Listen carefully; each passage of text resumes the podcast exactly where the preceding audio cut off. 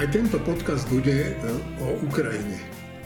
Myslím si, že skôr než začneme, bolo by dobré vypočuť si slová, ktoré predniesol predseda vlády Eduard Heger na pôde zahraničného výboru Národnej rady pred svojím odchodom na rokovania do Francúzska. Opozícia tam chýbala, no na čo by tam aj chodila. Eh, dalo za to čakať. Naši domáci obdivovatelia Putina a jeho režimu jednoducho nechceli ani počuť, čo slovenský premiér bude hovoriť. A verte mi, boli to silné slová a ja by som nikdy nepovedal, že ich s takým dôrazom prednesie práve on. V ťažkých chvíľach sa ukazujú charaktery politikov. Som rád, že vystúpil s takou razanciou a čoraz častejšie sa ukazuje, že sa z neho stáva líder, na ktorého charakter sa v tejto kríze dá spolahnúť. Vážené pani poslankyne, vážení pani poslanci, pán premiér, eh, ďakujem za váš čas. Mrzí ma táto situácia a prejdime rovno k eh, Európskemu samitu. Nech sa páči, máte slovo. Ďakujem veľmi pekne. Dámy a páni, veľmi uvažujem nad tým, čo, čo vidíme posledné dni na Ukrajine. Štvrtok pred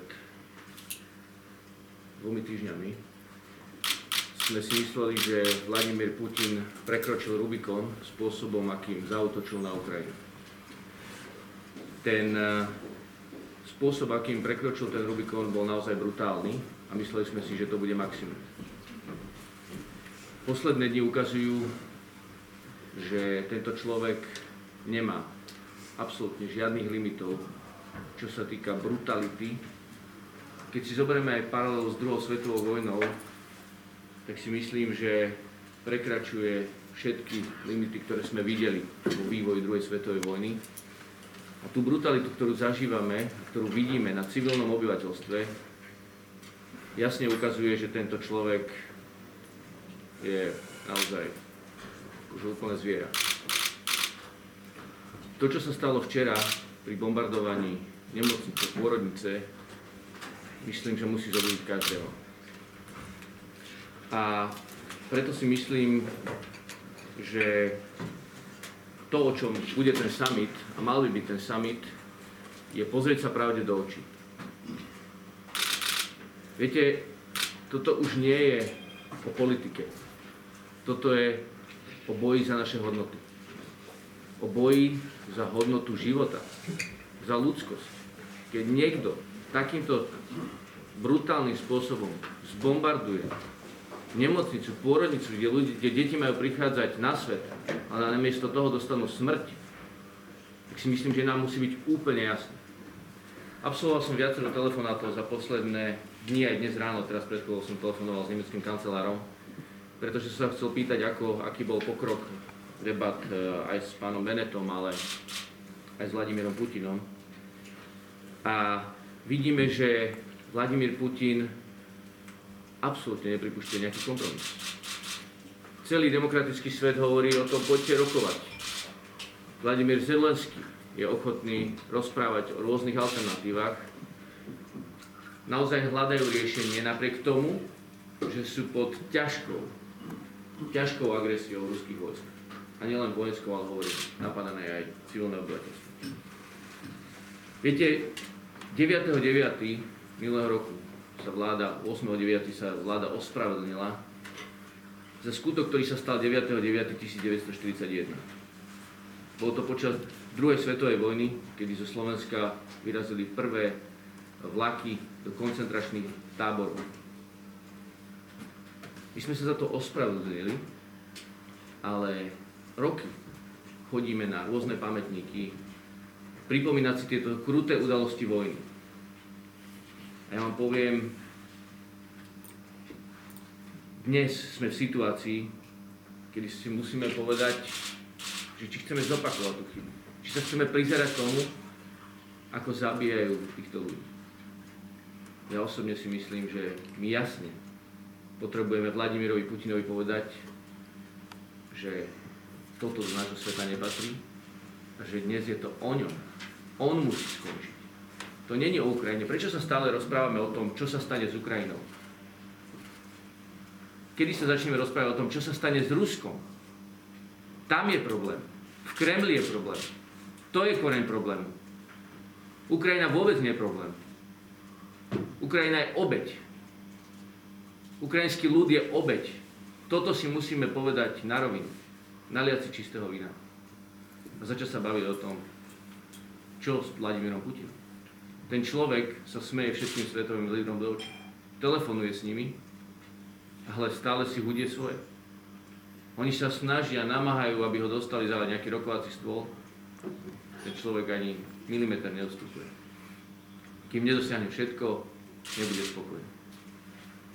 Čiže tu vidíme ten rozdiel a áno, toto slúži ku cti demokratickému svetu.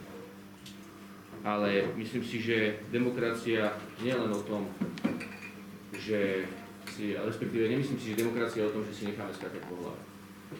A ja som preto rád, že sa spustila tá silná vlna rastúcich e, sankcií, ktoré vidíme, že áno, majú svoj vplyv, i keď Vladimíra Putina nezastavili.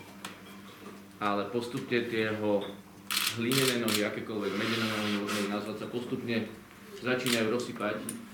Veľa firiem opúšťa Rusko. A teraz je otázka, čo spravíme. Či budeme čakať, alebo či budeme mať aj jasný postoj. Preto ja si myslím, že a preto aj pozícia, s ktorou idem do, na summit, ako blízkeho suseda, ktorý má väzby s Ukrajinou, ktorý jednak stretáva tých ľudí na hraniciach, ktorí prichádzajú z tej Ukrajiny a rozprávajú nám tie, tie barbarské zážitky, ktoré zažívajú na vlastnom území a máme ich mnoho a vy ich všetci poznáte, lebo médiá o nich reportujú. Tak e, okrem toho máme väzby s týmito ľuďmi, ktorí tam ešte nežijú a rozprávajú nám. Dnes aj toto bola jedna z vecí, o ktorej sme sa rozprávali s Olafom Šolcom Dokonca rusky hovoriaci Ukrajinci odmietajú túto agresiu Ruskej federácie, ruských vojsk na území Ukrajiny. Čo viac potrebujeme? Nikto nechce vojnu na Ukrajine, okrem Vladimíra Putina.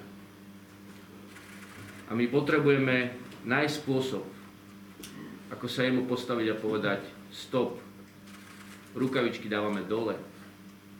Dlho sme rokovali s Vladimírom Putinom v rukavičkách. Nenahovárajme si, že on je nejaký náš priateľ a že niekoho, ku niekomu bude vzliadať lepšie alebo nie. Ten človek nemá priateľov. Ten človek funguje na čistom kalkule. A preto my potrebujeme byť jednotní, celý demokratický svet potrebuje jednotný a povedať stop, už si narazil na stenu. Skračie cesty späť. A, a o tomto by mala byť celá diskusia na samite. A myslím si, že aj bude hoci tie okruhy, ktoré tam sú, áno, pôvodne uh, to Emmanuel Macron plánoval tak, že budeme sa baviť o ekonomickom rozvoji postpandemickej Európy. Dnes sme vojnovou, vojnou zasiahnutá Európa, pretože krvácame aj my. Krváca aj Rusko, krvácame aj my. A to je ten ďalší paradox. Všetci trpia, ale Vladimirovi Putinovi to absolútne nevadí. On je schopný obetovať aj vlastných občanov. A teraz otázka je, dokedy sa budeme tomu prizerať a respektíve, nechcem teraz e, krivdiť, lebo neprizeráme sa tomu, naozaj robíme, robíme veľa, ale nesmieme polaviť. Ja si myslím, že v tomto postoji nesmieme polaviť. Že musíme byť odhodlaní, až kým on padne. A som rád, že z, z, z úst svetových lídrov zaznieva, zaznieva to, že Vladimír Putin musí padnúť. Lebo on je koren problém. A o tomto by malo byť, myslím si, že celá naša debata, aby sme našli spôsob, ako ruský ľud prebudiť na to, aby sa rozhodli aj oni pre svoju budúcnosť, ktorá nebude vojnová, ktorá bude prosperity, ale to nechci už povedať oni. V každom prípade ten koren problém je Vladimír Putin. Takže tá diskusia bude určite teda o Ukrajine, o tom, aké zvoliť ďalšie postoje, za nás môžem jednoznačne povedať, že si myslíme, a však toho ste si aj vedomi, a myslím, že v tomto máme úplnú jednotu, že dnes je to veľmi silnom politickom signále po tom, čo volajú Ukrajinci, a to je európska perspektíva. My nemôžeme hľadať spôsoby, my nemôžeme hľadať riešenie v starých spôsoboch. V 21. storočí zažívame vojnu bezprecedentného rozsahu, rýchlosti, brutality, preto aj my musíme mať nové odpovede. Dnes to nie je o Gruzínsku, dnes to nie je o Moldavsku, dnes to nie je o Balkáne. Dnes je to o Ukrajine. A tak sa na to musíme pozerať. Táto krajina nám mizne pred očami. Jediný dôvod, prečo nemizne, je ľud. Je ľud, ktorý je odhodlaný. Do armády sa vracajú muži z pohodlia svojich európskych životov. Do armády sa nastupujú ženy. Čo je to za tragédiu, keď ženy musia zobrať zbrán do ruky? Lebo im srdce to nedá.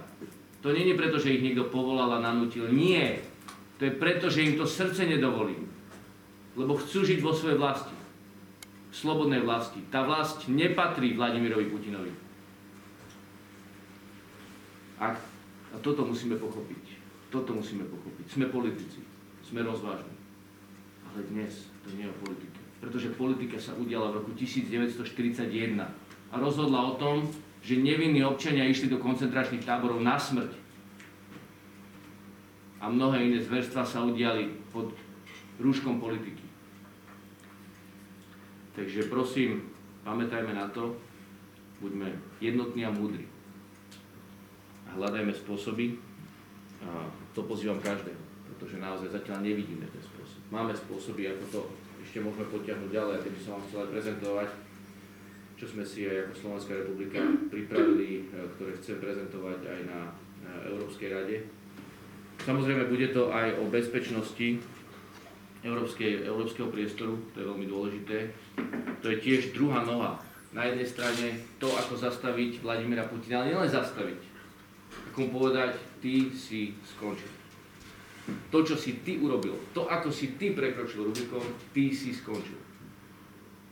Pretože ak budeme žiť v strachu a v obavách, tak je to len otázka času, kedy si príde pre nás. A ja vôbec nechcem strašiť žiadnou tretou svetovou vojnou.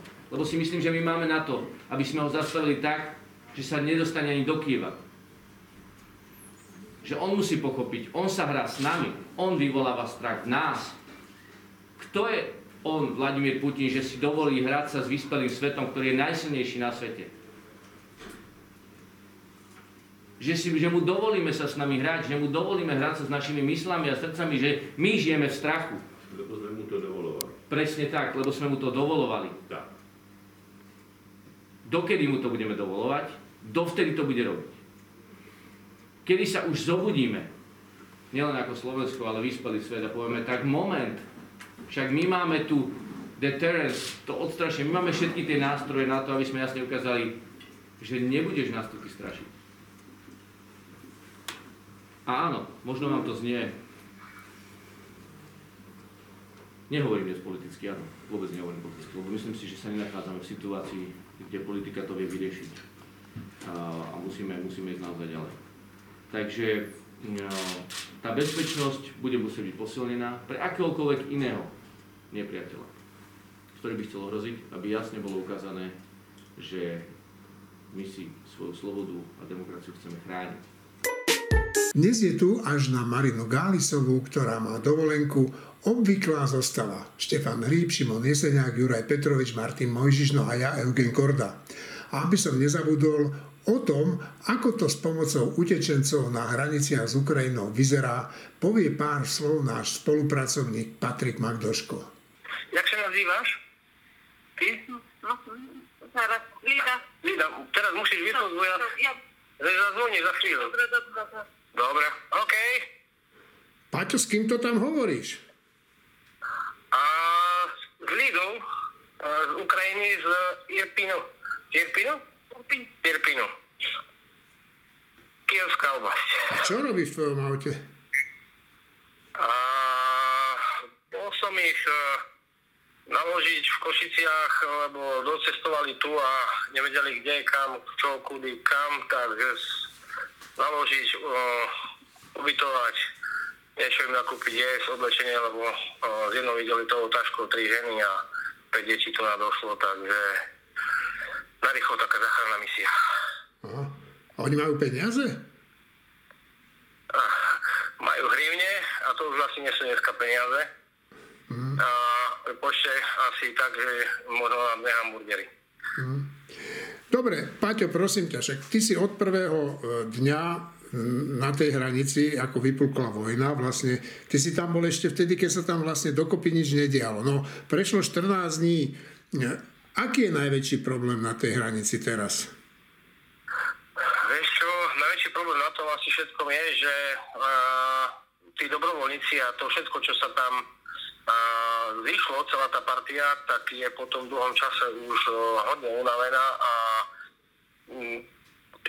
vstupuje štát už v tej forme, že, že sa na začiatok uh, stravovalo všetko to, čo prichádzalo z tých dobrovoľníckých zbierok a tie dobrovoľnícke zbierky, ale už uh, teraz uh, upadajú, lebo prakticky každý, čo chcel, tak prišiel a pomohol na začiatku. A teraz už je to tak, že začína byť veľký nedostatok potravín, lebo sa prišlo o mnoho viacej utečencov, je o mnoho viacej ľudí uh, kultúrnych domov. To znamená to stravovanie, ktoré bolo um, na začiatku, že sme stravovali 2-3 tisíc, tak teraz sa stravuje už 4-5 tisíc ľudí. A to už je neúnosný počet, to proste to nikto nezvláda z tých ľudí, čo sme tam a to proste každý ide na hranu a začína byť ozaj nedostatok potravín teraz. No, ja som bol dva dní s tebou na tej hranici aj vo Vyšnom Nemecku, aj v Bubli a mm, v tom Vyšnom Nemeckom tam som videl teda stánky, ale to neboli žiadne také, že štátne stánky. To boli naozaj takí súkromníci, čo tam varili, pomáhali. E, e, štát tam nemá nejaké, nejaké centra, kde by tých ľudí nakrmili, aspoň, aspoň tak núdzovo? No to je to najhoršie, ten problém, že nemá. Nemá a všetko to stojí ozaj na tých dobrovoľných stánkoch, ktorí tam sú a ktorí to ťahajú od začiatku až do teraz e, z vlastných zdrojov, z zdrojov, čo ľudia prinesú a toto je ten najväčší problém, ktorý ja tam vnímam a cítim, že tí ľudia už e, sú aj finančne na dne a aj tie zbierky sa už horšie mm, zbierajú a respektíve mnoho strávnikov a, a variť 3000 porcií denne, tak to není sranda a toľko ľudí utiahnuť a proste tie rýchlovárne vyvarovne štátu, ktoré vojenské polné kuchyne a takéto niečo, čo keď sme pozerali na tých uh, lešť, keď boli tie cvičenia, tak toto kde je? Toto sa už ozaj tí dobrovoľníci pýtajú, že kde je štát v tomto bode? Uh, kto bude variť, kto tam sa bude o to starať, lebo tam aspoň tú teplú polievku ten človek, ktorý prejde po tý, tú hranicu a je tu minus 2, minus 3 stupne aj cez deň dneska, tak aspoň to jedno teplé jedlo chce dostať. Predstava štátu bola v tom, že dáme ich rýchlo do autobusa a hneď ich premiestnime niekde inde. No to, to proste nebude fungovať ani teraz a ani potom, keď je takáto predstava, lebo z jednoho jediného dôvodu. Ten človek, ktorý prišiel na slovenskú stranu, tak nechce ísť každý z toho autobusu, ktorý má prichystaný a že hneď vás tej hranice odvezieme preč, lebo pre neho prichádza nejaký mm, príbuzný alebo niekto z iných krajín, ktorý po ňom prichádza a povie mu, že o 4-5 hodín som tam. To znamená, ten človek 5-6 hodín chce ostať na tej hranici, lebo som naučený, že prešiel hranicu a tí príchodzí prichádzajú tam, si ich vyzdvihnúť a on tých 5-6 hodín tam bude. A nehovorím o noci. Včera v noci to bola katastrofa. Ja som obišiel obecné úrady, čo sú v okolí a proste vidieť o 10. večer dvakrát 1 meter tri deti na jednom madrace, ktoré mali priemere či 2,5 roka, no proste hrúza. To ozaj, kto to tu nevidel a kto to nezažil, ako tí ľudia sú čarodejníci. Aj starostovia, aj tí ostatných, ktorí to ubytovali po nociach, to Harry Potter mal. V úvode e, tohoto podcastu sme si vypočuli e, slova premiéra Hegera na našom zahraničnom výbore Národnej rady. No a teraz by som sa vás raz spýtal, on je v týchto okamžikoch vo Francúzsku, e, je to také neformálne stretnutie, ale predsa len na tom stretnutí lídrov štátov Európskej únie sa na niečom by mali dohodnúť.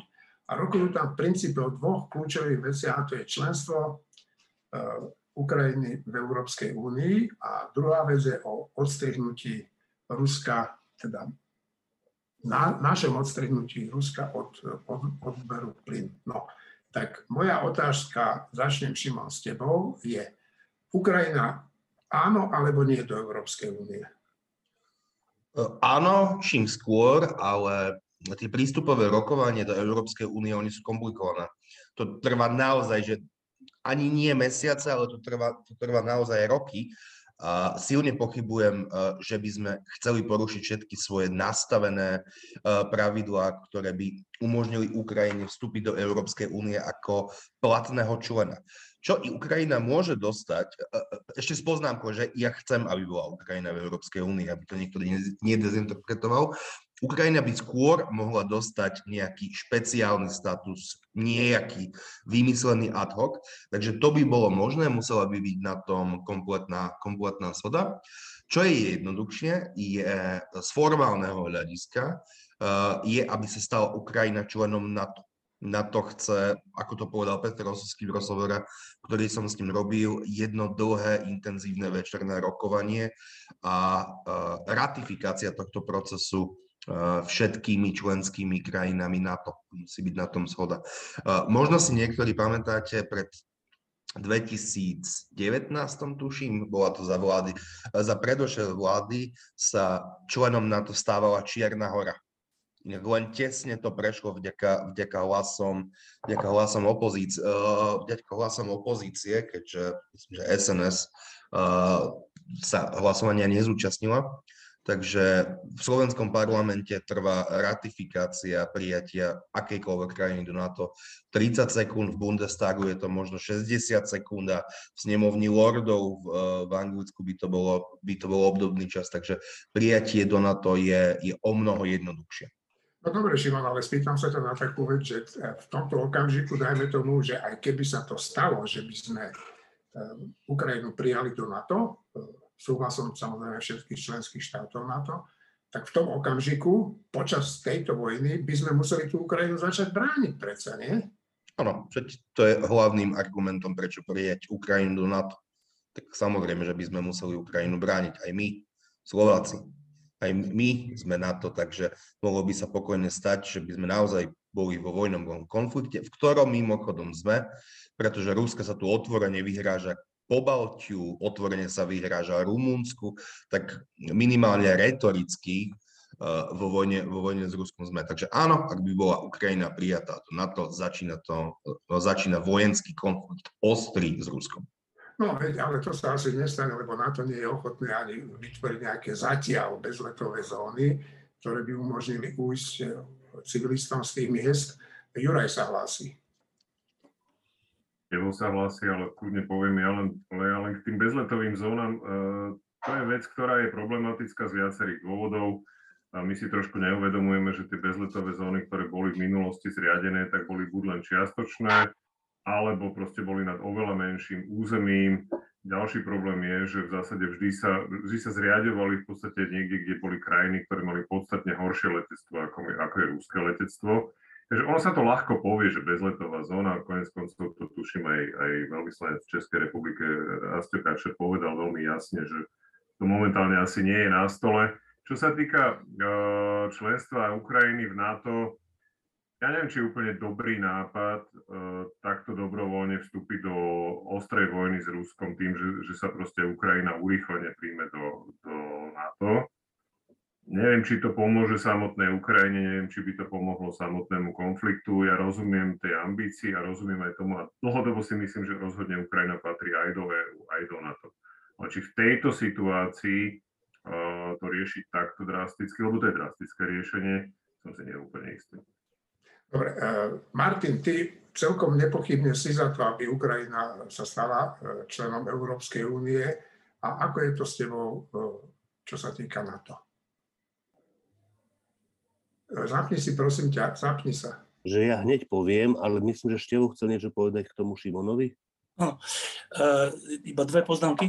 Jedna k Európskej únie, jedna na to. Prístupové rokovania do Európskej únie, to, my sme si to nepredstavovali, že to je iba nejaká taká administratívna záležitosť, typu, že úradníci sa stretnú a teraz niečo riešia, nejaké paragrafy a tak. To je to, že tá krajina musí zosúľadiť aj svoju legislatívu a vôbec svoje fungovanie s fungovaním Európskej únie a to od potravín až po všelijakú bezpečnosť a všeličo iné. Čiže vstúpiť do Európskej únie nie je vecou nejakého politického rozhodnutia, že zajtra sa to stane.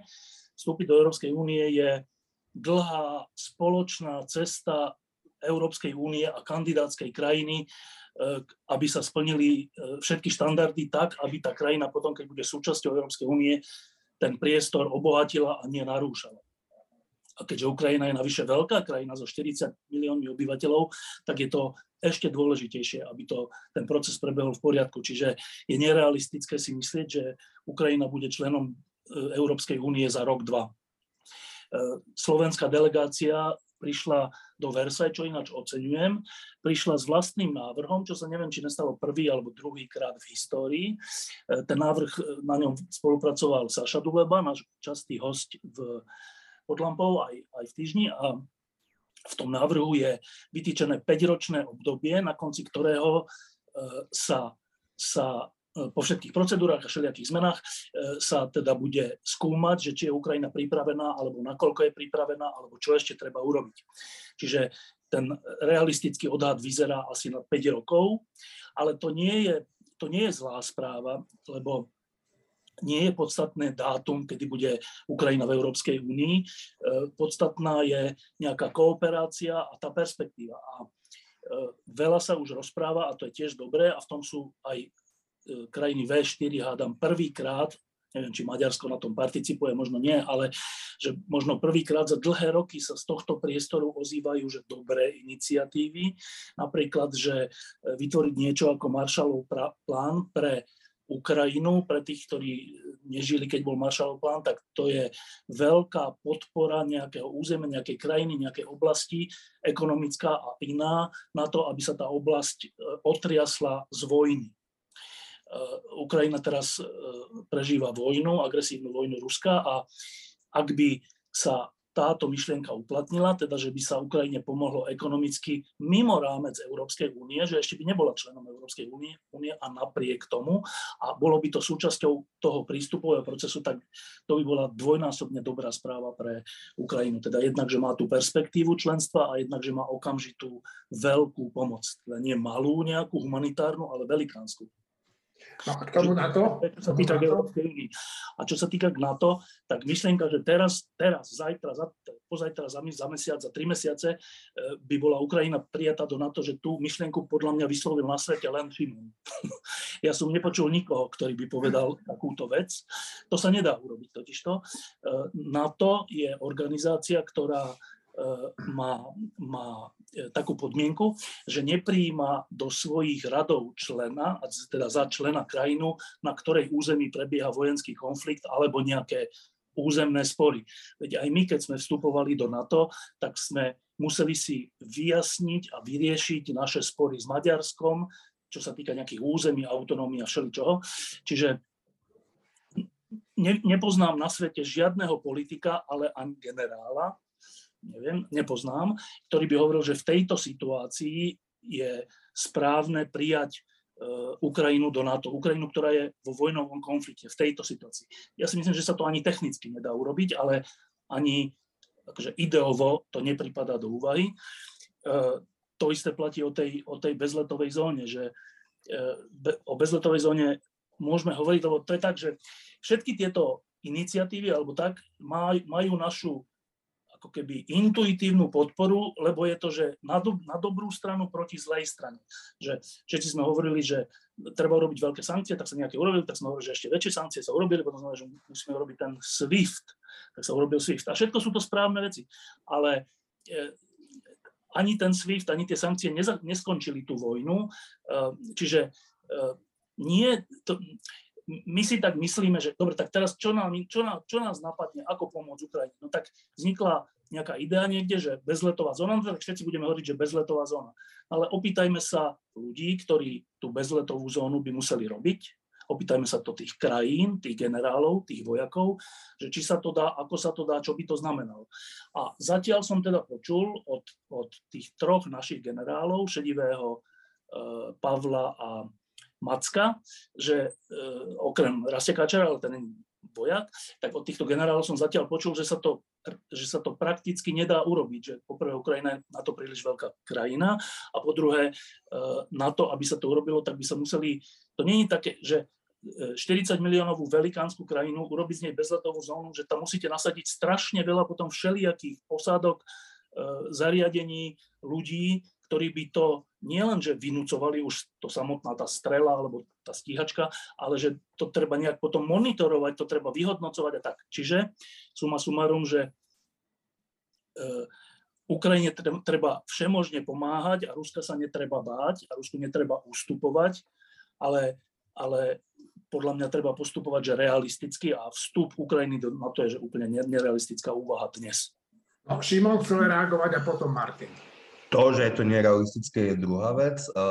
To, čo spomínal Štefan, tam sú klauzula o sporných územiach.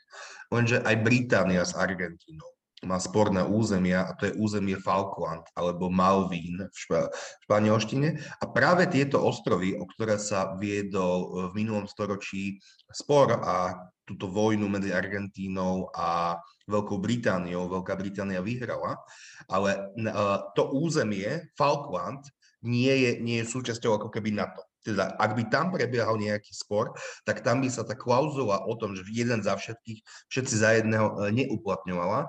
Takže to sa dá asi technicky vyriešiť. Napríklad Krím by bol z toho vylúčený, keďže Krím je momentálne okupovaný Ruskom, takže to je len na margo, na margo tých sporných území. Martinko? To si teraz nepovedal úplne správnu vec, že ako, že, že keby bola Ukrajina členom NATO, tak by sa na ňu neuplatňoval ten článok o neútočení, potom na čo by Nie, nie, nie. Ja som povedal, že sporné územia by boli z tej kolektívnej zmluvy, na to by sa to neuplatňovalo. No, teda napríklad... No, sporné je momentálny Krím, akože nie, nie z perspektívy európskeho a svetového práva. Tam všetci hovoria, že je to ukrajinské územie. No dobre, ale počkaj, ale sporný je aj Donetská republika, aj Luhanská republika, ano. to ju uznalo a sporný je vlastne všetko územie, na ktorom je dnes ruská armáda. To nie je sporné. No tak je to rovnako sporné ako Krym. V čom? No v tom, že patrí to Ukrajine, ale okupuje to ruské vojsko. Tam prebieha vojenský konflikt, ako na celej Ukrajine samozrejme. No proste, že to je podľa mňa teraz úplne, že vedľa strieľaš. Dobre, dobre. Myslím si, že povedali ste obaja k tomu, čo ste chceli povedať. Martin. Ja si myslím, že, že v zásade celý ten spor, ktorý sa vedie, je o to, že či je Ukrajina súčasťou Ruska, alebo nie je súčasťou Ruska. A ak nie je súčasťou Ruska, zdá sa, že na Ukrajine je evidentná a veľmi jasná väčšinová vôľa byť súčasťou Európskej únie a NATO kvôli garanciám, ktoré to ponúka ktoré, a výhodám, ktoré to ponúka. Čiže ten spor v jadre je spor o tomto. Napriek tomu ja si myslím, že dnes rozprávať o urýchlenom alebo kde urýchlené prijatie môže znamenať prijatie v horizonte 5 rokov, že to je stále taká snaha vyhnúť sa priamej konfrontácii s Rusmi z našej strany a také nejaké dúfanie, že keď by bola Ukrajina členom Európskej únie, alebo takým členom len ešte, ktorý sa len ide stať, ale s veľmi špecifickým štatútom a tak ďalej a tak ďalej, že by to tých Rusov nejakým spôsobom hm, prinútilo sa trochu zastaviť. A ja si myslím, že to je úplne, to je, že úplne iluzórne, že keby, keby aj rovno sme povedali, keby sa to dalo, že Ukrajina je od zajtra členom Európskej únie, tak no, tí Rusi sa nijako sa to nejak neprejaví na tej armáde.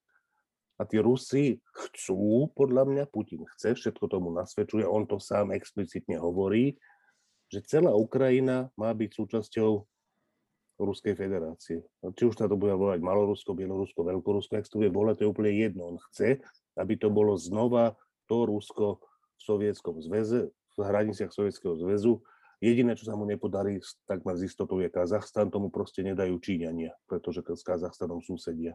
A ostatné postupne si chce zobrať a celá otázka je, že či my sme ochotní vstúpiť s Ruskom do vojny, alebo nie sme to ochotní spraviť. Bezletová zóna je znova, o tom sa vedie debata, ale bezletová zóna je vec, s ktorou prišiel Zelenský, žiadal to, a tá veta, neviem, či prvá, druhá alebo tretia bola, že a keď nie bezletovú zónu, tak mi pošlite lietadla a my mu chceme poslať polské lietadlá, ale tak, aby sme mu ich neposlali. Že teda my ti pošleme polské lietadla, aby si sa mohol brániť proti Rusom, len sa to smie hovoriť tak, že my ti posielame polské lietadla, aby si, boj, aby si sa bránil proti Rusom.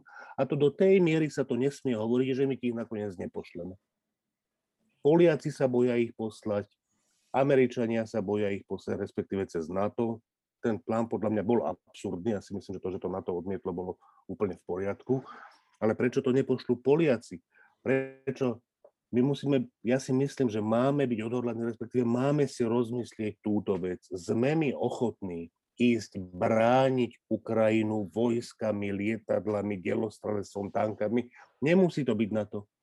Môže to byť Slovensko, Francúzsko, Veľká Británia, USA. To nemusí byť operácia NATO. To môže byť operácia krajín slobodného sveta na obranu Ukrajiny, keď, keď, to, keď tie zverstvá prekročia hrani, už, už prekročili mnohé hranice, ale povedzme, že to ešte stále je znesiteľné, že v Nemecku sa bude viesť debata, že či sú ochotní sa kúpať v studenej vode e, bez ruského plynu, alebo nie, že za tú teplú vodu teda to stojí, že tým Ukrajincom nepomôžeme. Ale otázka je, že či im naozaj sme ochotní nepomôcť za ľubovoľných okolností, alebo za nejakých okolností sme im ochotní pomôcť, tak potom to nezáleží na tom, či NATO alebo Európska únia, ak sme ochotní ísť do vojny s Rusmi, takej alebo onakej, na obranu Ukrajiny, čo mimochodom je obrana Pobaltia, čo mimochodom je obrana naša, čo mimochodom tá Anne Applebaum, keď ja som sa to prvý raz zočítal, tak sa mi zdalo, že to trochu preháňa, ale tá myšlienka, že možno konečným cieľom je NDR, vôbec nie je úplne absurdná z hľadiska Putinovho rozmýšľania. Otázka je, sme ochotní ísť do tej vojny? Ak áno, tak potom to je jedno, či, to, či tam ide NATO, alebo tam idú tie jednotlivé krajiny. Ak nie, tak je úplne jedno, či kto je čoho členom a nečlenom a tak ďalej. Počkaj, Martin, ale to má nejakú mieru zase. Áno, áno, áno, sú, úplne súhlasím. To, má to znamená byť ochotný ísť do vojny. Že čo to znamená? Že teraz zajtra tam pôjdu naše tanky, ktoré my teda nemáme, som... teda tanky na to, že je vojna a vojna, je nejaká podpora a podpora, je nepodpora a nepodpora. Tak z toho zatiaľ, čo sa deje za tie dva týždne, e, vychádza to tak, že, že postoj Západu, Európskej únie, NATO, Ameriky, Kanady a neviem koho, je, je tvrdší, než by som očakával, mhm. je solidárnejší, než by som očakával a je ochotnejší, než by som očakával, keď ide o nečlenskú krajinu NATO. Ja očakávam, že keď by išlo o útok na členskú krajinu NATO, tak všetky krajiny sa majú postaviť do vojny proti tomu agresorovi, ktorý napadne jednu členskú krajinu NATO. Čiže to, to úplne očakávam. Ak sa to nestane v Pobalti alebo hoci kde, tak na to stratí zmysel, lebo potom nenaplní vlastný článok o tom, že napadnutie jedného, napadnutie všetkých. Ja si myslím, že to naplní, preto som rád, že sme na to. Ale to, toto je situácia, kde ide o ochotu pomôcť krajine, ktorá nie je členskou krajinou na to, ale to je troška iná situácia. To není tá istá situácia. Ani neplatí podľa mňa, že na 100% to, že, že útok na Ukrajinu znamená automaticky útok na Pobaltie. Ja si to nemyslím, že to je automaticky. Môže to k tomu smerovať, ale potom budem za to, že vtedy ide o to, že bráni členskú krajinu na to všetkými prostriedkami, ktoré máme vojenskými teraz. E, čo sa týka Ukrajiny, tak tá pomoc ekonomická je velikánska. Teraz bola schválená v Amerike nejaká, neviem koľko miliard pre, pre Ukrajinu. 15 alebo 17. Že veľa, že nie je humanitárna pomoc, je to, že veľká, veľká pomoc. Uh, Dokonca si trúfli západné krajiny, ktoré sú dlhodobo skôr také akože pacifistické, alebo také, že, že vojna je niečo hrozné, tak však aj je niečo hrozné a že radšej sa aj vyhneme za každú cenu, tak napriek tomu si trúfli uh, posielať na Ukrajinu aj zbranie, všelijaké tie protitankové, protiletecké a všelijaké čo by mohlo byť interpretované Ruskom, však asi aj je, však preto sme všetci na nepriateľskom zozname, že to je ako keby nepriateľský akt až vojenský a napriek tomu to Európska únia, respektíve členské krajiny Európskej únie na to robia. Čiže e, to zase není tak, že nie sme ochotní nič, tak sme blbci. Akože niečo sa stalo, niečo sme urobili, my Západ v tomto prípade. A teraz tá, tá miera, že no dobre, tak teraz je to už tak, že poďme armádami bojovať na, na územie Ukrajiny, ale to je to sa vlastne vyžaduje, že urobiť to isté, ako keby bol napadnutý členský štát NATO. Znie to tak akože pekne, ale v reálnom svete podľa mňa nemôžeme to automaticky očakávať ani vyžadovať, ja si myslím. ja, asi som sa, buď som sa ja zle vyjadril, alebo ste to zle pochopili. Ja som nehovoril, že tam máme ísť. Ja som hovoril, že si to máme rozmyslieť, že túto vec si máme vyjasniť. A to, o čom sa rozpráva, členstvo v NATO, členstvo v Európskej únii v horizonte 5 rokov, v horizonte neviem koľko, sú podľa mňa zástupné témy. Téma, ktorú musíme riešiť je, a úplne s tebou súhlasím, že je to otázka miery. Dosiahla miera ruského ruských zločinov na Ukrajine už takú mieru, že sa toho máme zúčastniť a máme to ísť brániť tú krajinu ako nečlenskú krajinu, alebo to ešte nedosiahlo. A ja úplne súhlasím s tým, že na to môžu byť rôzne názory. Nie, podľa mňa neexistuje tak, také niečo, že, že tu je presne tá hranica, za ktorou, keď, ktorú keď Rusi prekročia, tak už tam máme ísť s tankami a lietadlami a dovtedy nie ja ani netvrdím, že automaticky toto znamená útok na Pobaltie. Ak som to tak povedal, že tomu, tak tomu, tomu dalo rozumieť, ja si myslím, že nezvažovať túto možnosť je totálna ľahkomyselnosť. Ja netvrdím, že iste je toto prvá fáza vojny o Pobaltie, vojny o Rumunsko, vojny o Polsko. To vôbec netvrdím, ale tvrdím, že s tým treba rátať. Ja si nemyslím... S tým no, sa ráta. No, ale s tým sa ráta teraz čisto z vojenského hľadiska a potom aj nielen z vojenského, ale aj z akéhosi morálneho hľadiska. Je pred nami tá otázka, kedy už pomôžeme tak, že sa nebudeme pýtať, že, že či vezmu akt, keď pošlu polské migy, alebo naše migy, keď pošleme Ukrajine, že či to Rusi budú chápať tak, alebo hen tak, proste, že ich tam pošleme. To je celé, čo ja hovorím, že, že mne sa zdá, že debaty o účasti Ukrajiny v NATO a v EÚ sú v tejto chvíli zástupné debaty namiesto tejto kľúčovej debaty, kedy tú vojnu budeme považovať za svoju. Pretože, znova ja si myslím, možno, že to je z nedostatku vzdelania alebo z čoho, ale ja mám, mne stále proste naskakujú tie paralely s druhou svetovou vojnou, s tým, čo sa deje teraz. Áno, Teraz, teraz nevieme, čo bude zajtra. Čo sa týka druhej svetovej vojny, vieme, čo bolo zajtra. A vieme, že každý ústupok Hitlerovi s tým, že snáď to už bude posledné, sa ukázal ako, ako lichy. Akože bolo, bolo treba to byť Berlín. No ale zase, že aby sme tie paralely používali poctivo, tak e, Nemecku sa poskytli sudety. Časť cudzej krajiny sa zmluvne poskytli, že zoberte si to. To je ako keby dneska sa povedalo, že zoberte si Krím, Luhanskú, hen takú oblasť a je to v poriadku, ale to sa nestalo.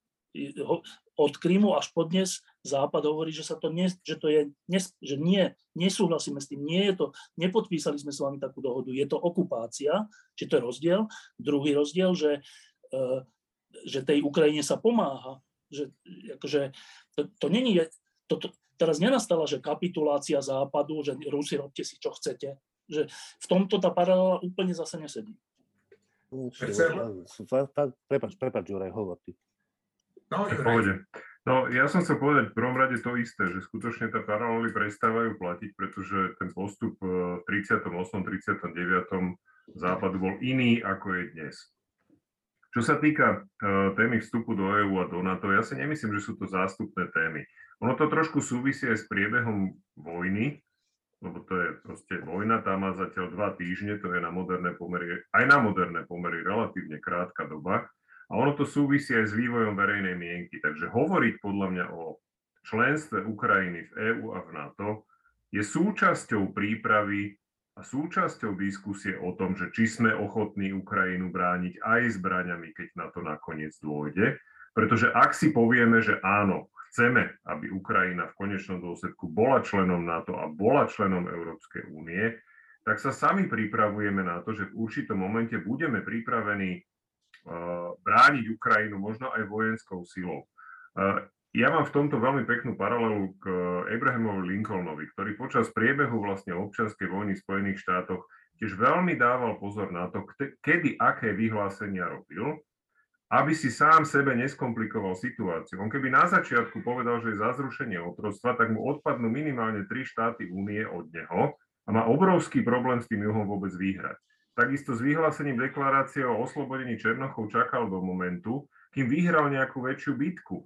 Aby tá deklarácia nevyzerala, že on sa zúfalo snaží Černochov získať na svoju stranu, aby prišli bojovať za sever. To znamená, že tu je podľa mňa veľmi dôležitý ten timing a podľa mňa úplne v poriadku, keď sa teraz diskutuje aj o vstupe do EÚ, aj o vstupe do NATO, lebo za tým všetkým je obrovská materiálna pomoc Ukrajine, za tým sú dodávky zbraní, za tým je uh, obrovský uh, v podstate výkon uh, tajných služieb, sledovacích lietadiel, dronov, satelitov, proste Ukrajinci dostávajú neuveriteľné množstvo aj, aj proste spravodajských informácií, vďaka ktorým sa im darí lepšie sa brániť. Takže ja si myslím, že tá miera pomoci Západu, ja netvrdím, že je dokonalá, nie je určite, a najmä si myslím, že ešte máme pred sebou kroky, ktoré skutočne treba urobiť a to je konečne zavretie tých plynovodov a ropovodov, pretože, ale to, to je všetko jeden komplex diskus, diskusie, ktorá, ktorá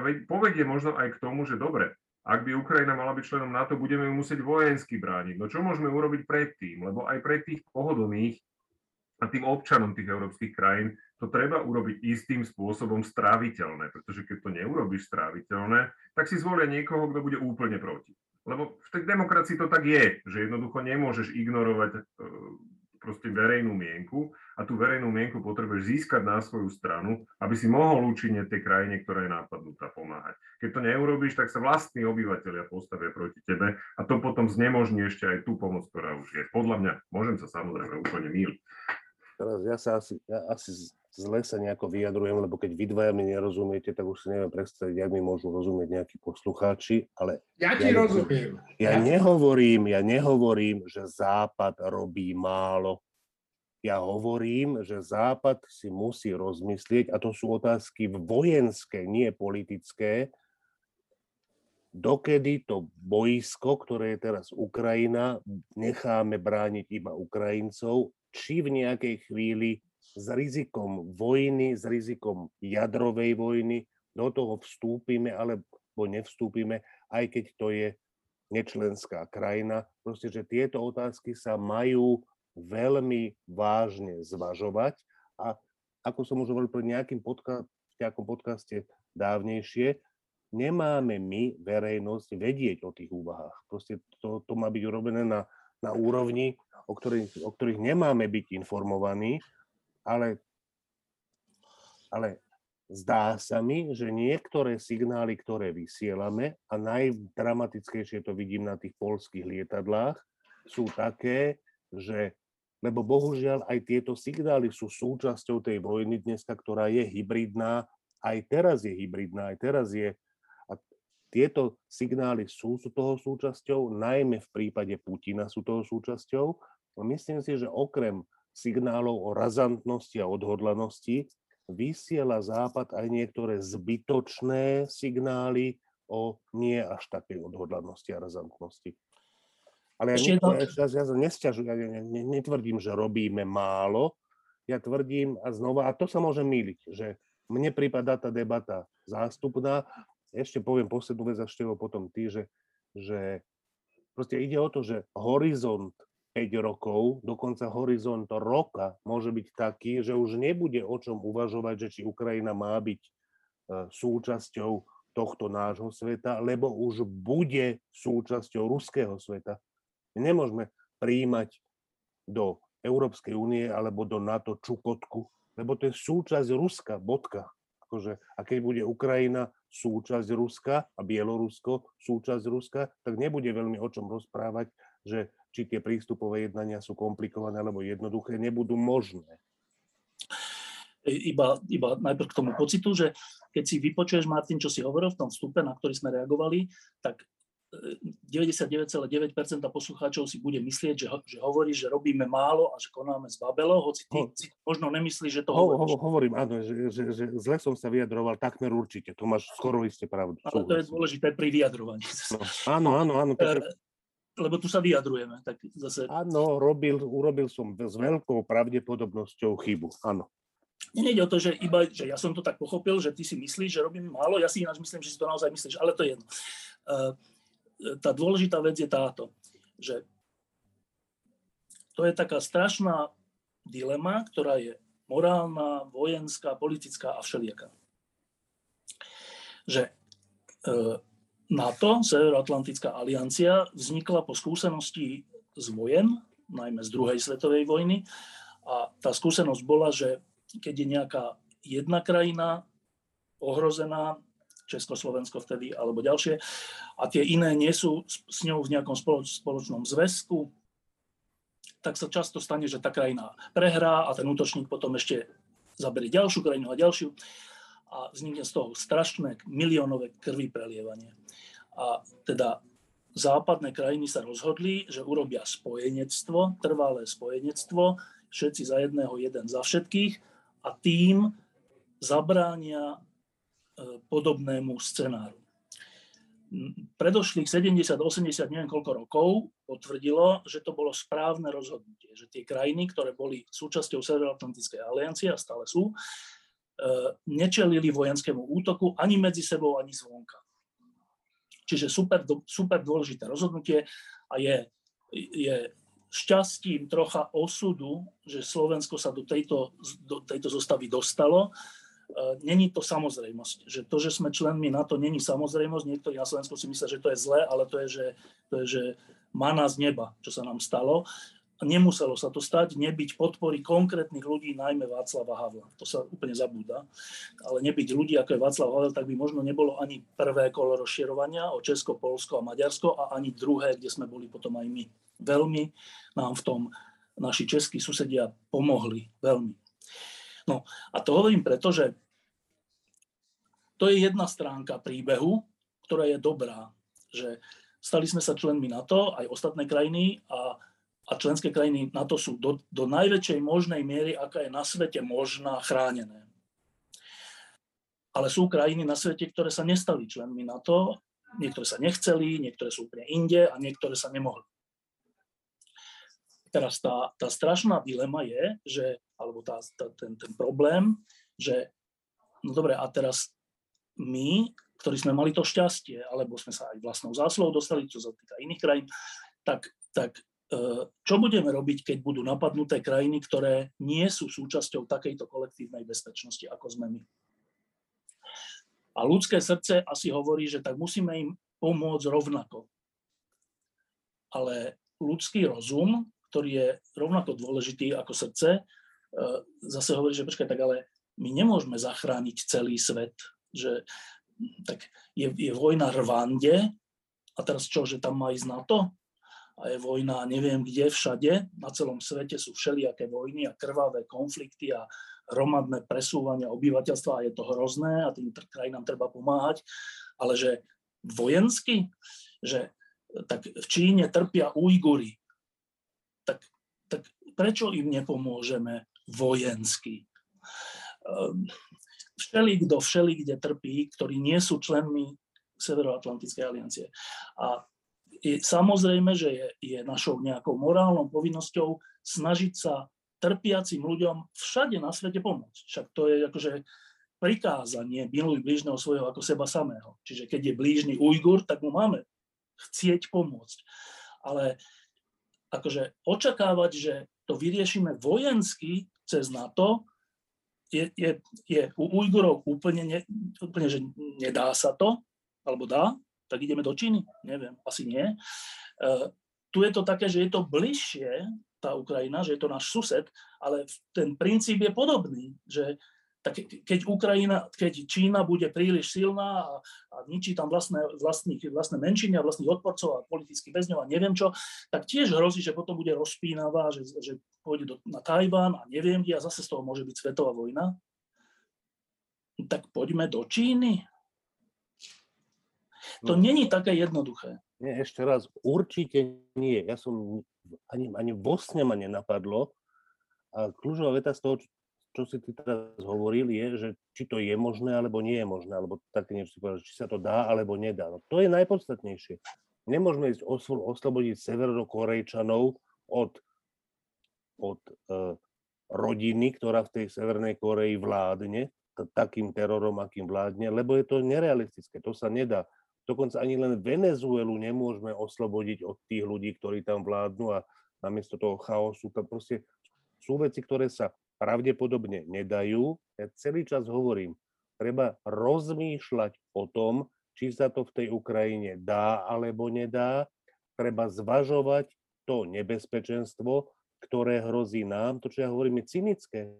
Máme zvažovať nebezpečenstvo, ktoré hrozí nám, lebo nebezpečenstvo, ktoré hrozí nám z porážky Ukrajiny, je väčšie než nebezpečenstvo, ktoré nám hrozí z utrpenia severokorejčanov, Ujgurov, Hongkongčanov, Tajvančanov, akože je to väčšie. To Čína znamená, je strašne veľká krajina a strašne silná a strašne zničujúca pre celý svet. Môže byť vrátane nás. ešte raz? Čína. Áno, áno, ale opakujem, utrpenie severokorejčanov aj utrpenie Ujgurov nás ohrozuje menej než utrpenie a pád Ukrajiny. To je normálne, sa snažím rozmýšľať ako šachista.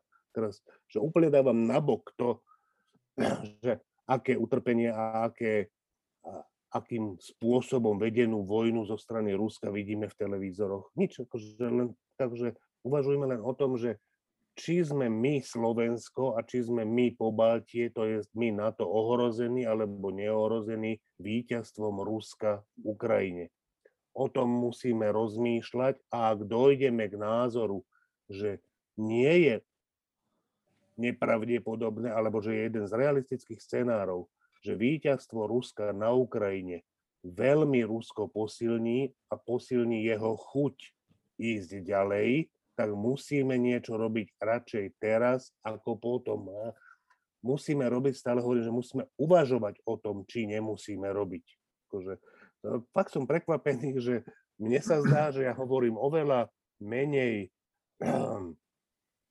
menej mm, bojovné tézy, než, než sú vnímané, ale to je možno súčasťou tej dnešnej debaty, že ľudia, že ľudia, že čokoľvek ja vravím, možno, že to počuješ inak a možno to, čo si ty Števo, povedal, že ty si dokonca myslíš, že, že ja si myslím iné, než vravím, že možno aj to je pravda, že to je, tak, je to komplikovaná debata dnes, emocionálne aj, aj Ja, racionálne. ja by som k tomu mm, chcel dodať len toľko, že už by sme to mali ukončiť, e, túto debatu.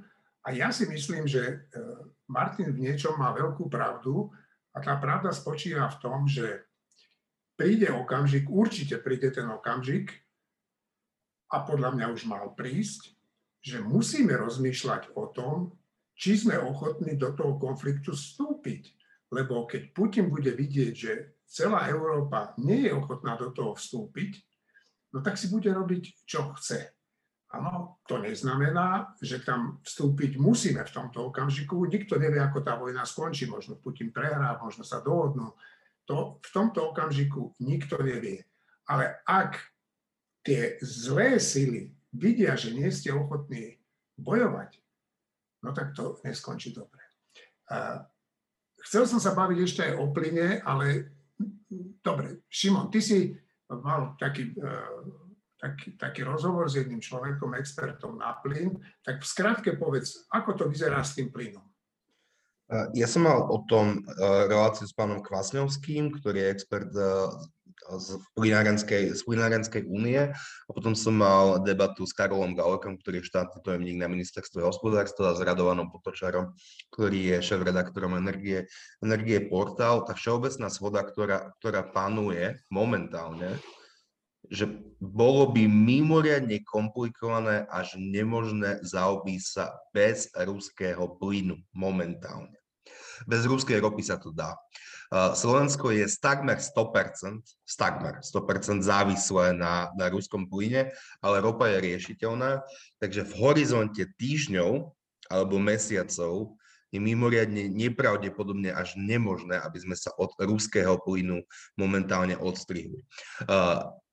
Pravdou je aj to, že ten plyn momentálne tečie aj cez Ukrajinu a prichádza, prichádza aj na Slovensko, aj, aj do Európy a dokonca, dokonca platby stále predbie, prebiehajú. Takže v skrátke od ruského plynu odpojiť sa v tejto fáze je takmer nemožné, ale ešte by ma zaujímalo, čo by k tomu povedal Juraj Petrovič, ktorý je o väčší odborník na plyny ako my všetci dokopy. No, Juraj, viem, čo povie, lebo aj napísal ten článok taký na našom webe, že odstrihneme sa, alebo konečne sa odstrihneme. Ale ja by som aj rád k tomu dodal jednu vec, že ja si pamätám, keď tie dodávky ruského plynu e, tak kolabovali celé týždne, možno celé mesiace a, a my sme sa pýtali, čo sa to tam deje v tom Rusku. No a to diala sa jednoduchá vec, že Putin chcel, aby sme si vyčerpali zásobníky a, a aby nás dostal do ťažkej situácie, aby sme jednoducho sa nemohli počas toho konfliktu odstrihnúť. Juraj, je možné sa odstrihnúť? Odstrihnúť je možné, samozrejme. Uh, nebude to zadarmo. To je, nie, to je len otázka presne veľmi podobná k tej debate, ktorú sme viedli pred chvíľou. Čo všetko sme ochotní obetovať preto, aby sme to Rusko ekonomicky poškodili natoľko, že ho prestane, že prestane mať zdroje na to, aby mohol viesť napríklad vojnu na Ukrajine, pretože to je proste ekonomický fakt, že najväčším zdrojom príjmov Ruska je predaj ropy a plynu a ďalších nerastných súrovín, pretože v Rusko inak v podstate nič nevyrába. Čiže toto je len otázka, že do akej miery sú skutočne politici v Európskej únii a treba povedať, že áno, my sme, patríme k tým krajinám, ktoré sú takmer 100% závislé od ruského plynu Zase z hľadiska e, veľkosti importu je absolútne suverénne najväčším e, importérom Nemecko, takmer dvojnásobok pred druhým Talianskom. To znamená, že je to tiež otázka nejakých množstiev, aj do akej miery by Slovensko dokázalo, dokázalo fungovať proste v prípade, že by sa, že by sa tie množstva nejaké doviezli proste od inakiaľ. E, máme tu niekoľko podnikov, ktoré sú na tom plyne skutočne závislé. Prvým je samozrejme Duslošala, ktoré vyrába hnojiva, teda základnou súrovinou pre ňo je zemný plyn takisto do určitej miery samozrejme US Steel a ďalšie, ďalšie e, fabriky. Takže tie by museli ísť do nejakého skutočne núdzového režimu, ale je to, hovorím, je to otázka len toho, aké náklady sme ochotní znášať. Akože prakticky sa to vykonať dá, je to otázka samozrejme nejakej dohody, je to tiež otázka toho, že zrejme je potrebné, aby prebehli nejaké diskusie, ktoré nebudú prebiehať v médiách, pretože je potrebné zabezpečiť nejaké náhradné zásobovanie. Ale podľa mňa to je jediný ďalší krok, ktorý má zmysel voči Rusku, ak nehovoríme teda naozaj už o priamej, priamej nejakej vojenskej ingerencii NATO, NATO na Ukrajine. Ešte, počkaj, ešte, že e, to, to ma zaujíma, že lebo je to podobná diskusia, že e, zase intuitívne ja som za úplné zastavenie nakupovania plynu a ropy od Ruska, lebo však to sú tie ich peniaze, z ktorých môžu živiť to všetko, čo robia. E, a, a teraz ale, že prakticky, ja neviem, čo to znamená prakticky, preto nemôžem to takto rovno povedať, lebo neviem, čo to znamená prakticky, že čo by to znamenalo, že keby sme zajtra, celá Európska únia, prestali kupovať plyn a ropu, že čo by to znamenalo. Dobre, však teraz není, končí sa zimná sezóna, čiže nejde no. asi až tak o vykorovanie, ale Nie. ide o všeličo, ide o všeličo závody, ide o všeličo. Nie, ide v prvom rade o priemysel, Števo. Ide samozrejme v prvom no, rade no, o priemysel, ktorý by buď musel úplne zastaviť výrobu, alebo teda prejsť do nejakého minimálneho núdzového režimu.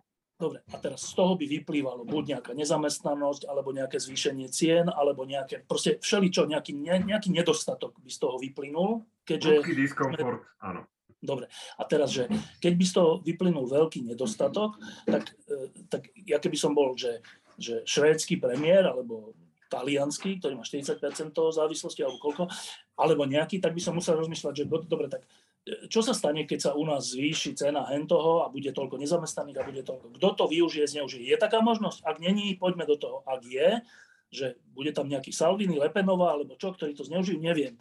Ak áno, a vznikne to, že potom vlastne tie krajiny sa obrátia v prospech Ruska, lebo že však dajte nám ten plyn a robte si s tou Ukrajinou, čo chceme, čo chcete, tak potom ako zodpovedný politik musím toto celé zvažovať. No a teraz ako to mám zvažovať? Že na jednej strane podporujem, podporujem tými peniazmi nechtiac a nepriamo, ale ruský militarizmus. Na druhej strane, ak to zastavím, podporím blázno vo svojej krajine, ktoré sa k tomu Rusku obrátia. Tak to, zase to není taká voľba, že je jasné, čo mám urobiť, keby som bol švédsky alebo španielský premiér. Čiže to je celé, akože všetky silné vyhlásenia, ako, sa, ako my všetci vieme, čo sa má urobiť, sú z oči voči tým reálnym veciam aj vojenským, že teraz budeme mať taký rozhovor s generálom Pavlom a so všetkými, že to sú všetko veci, o ktorých podľa mňa nemáme dosť informácií na to, aby sme dávali jasné vyhlásenia, že zastaviť, nezastaviť. Hlásil Ja sa... tomu, ja, prepáč, ja tomu Po- Počkaj, počkaj, ešte, počkaj, počkaj, počkaj. Hlásil sa Šimon, Martin a potom ty, Juraj. Dobre? Presne to je tá dilema, ktorú Štefan už načrtol, a to je, že ľudia ako Salvini, Milan Uhrík a ďalší, eh, to Juraj asi potvrdí, že ten cena vykurovania, cena eh, výroby by ale skokovo narastla. Ona skokovo narastá aj teraz, ale ak by sme sa naozaj od toho ruského plynu odstrihli, tak by skokovo poskočila na druhu a to by naozaj mohli využiť populisti, čo by mohlo na konci dňa nahrávať Rusku. Takže to je naozaj mimoriadne ťažká situácia. Navyše, e, Európska únia ako celok, alebo Európa, e, naozaj by sme nemali dostatok toho plynu, hlavne kvôli priemyslu. To, že by sme mali nabite 15 stupňov, to je lauter jedno, ale naozaj by to mohlo do značnej miery poškodiť e, európske hospodárstvo, čo by nahrávalo populistom. Martin? Okrem toho, akože treba o, tom, o, tých veciach uvažovať znova vojensky, že keď nebudeme my mať plyn a oni peniaze, koho to viac poškodí vojensky. Nie, že by bolo Slovensko vojensky významná krajina, ale už len tie dva príklady, že, že pocitili by to Duslo Šala a US Steel, to znamená, že by sme to pocitili na umelých hnojivách, to je na polnohospodárstve, to je na potravinách. Keď si predstavíme Slovensko ako príklad celej Európy napríklad, hej. A druhá vec, keď je menej ocele, tak to je menej, menej toho, čo je potrebné na, na, na výzbroj a tak ďalej. To znamená, že otázka je, že keď my im posielame peniaze a oni za tie peniaze financujú vojnu v Ukrajine, ktorá má tú smolu, že je prvá na rane, tak teraz musia, tak, tak oni tie rakety a tanky vyplýtvávajú na Ukrajine, ale my zatiaľ sa pripravujeme na prípadný stred s tými Rusmi. A ak z tohto hľadiska sa ukáže, to len pridávam k tým hľadiskám, ktoré už boli spomínané, ten populizmus, vnútorpolitická situácia a tak ďalej, že znova aj o tejto otázke treba uvažovať, treba uvažovať šachisticky, vojensky v prvom rade a je to hrozné, čo poviem, ale morálne a eticky v druhom rade. Ale pri tomto všetkom si myslím, že v, konkrétne v tejto vojne je zlý signál vysielať, že my sa od tvojho plynu Putin odpojiť teraz nemôžeme. Akože toto hovoriť nahlas z príliš veľa úst je podľa mňa chyba.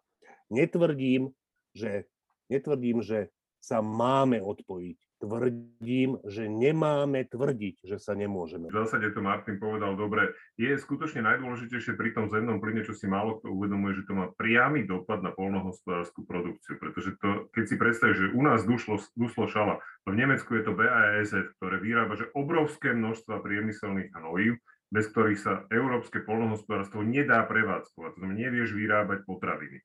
Znamená, to je, to je priamy dopad na potravinový reťazec, a samozrejme iný priemysel, ktorý teda potom z toho zemného plynu vyrába iné, iné e, zase komodity, ktoré pomáhajú aj, skutočne, ako Martin povedal, pri tej výrobe zbraní, ale súhlasím s tým, že my musíme prejavovať minimálne veľmi jasné odhodlanie sa čo najskôr, ako to bude možné, od toho ruského plynu a ropy odstrihnúť, aby si Rusko nemyslelo, že nás tým bude môcť ešte roky vydierať. To je Juro, najdôležitejšie. Teraz ako experta na plyn, tak ten záväzok alebo odhodlanie Európskej únie, že ešte tento rok znížiť závislosť na plyne o dve tretiny, to sa mi zdá, že dosť veľa, ale možno sa mi, je to veľa? Je to veľa. To je veľa a je to dobré, že ten signál takto bol vyslaný. Postavenie dvoch nových LNG terminálov v Nemecku je veľmi silný signál, pretože tým sa vlastne vytvorí infraštruktúra, vďaka ktorej bude možné do Európy skutočne dodávať obrovské množstva zemného plynu. Na záver jeden tip. Ak máte problémy so žalúdkom, tak moje odporúčanie radšej ani nerealizujte.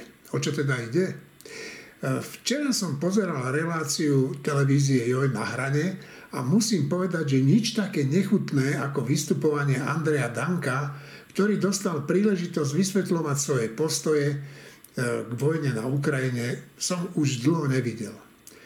Myslím si, som si istý, že úspešne konkuroval aj najznámejšiemu Putinovmu rektológovi, pánovi Blahovi. Ak máte dobrý žalúdok a nervy, tak si tú debatu, v ktorej bol aj minister obrany, pozrite.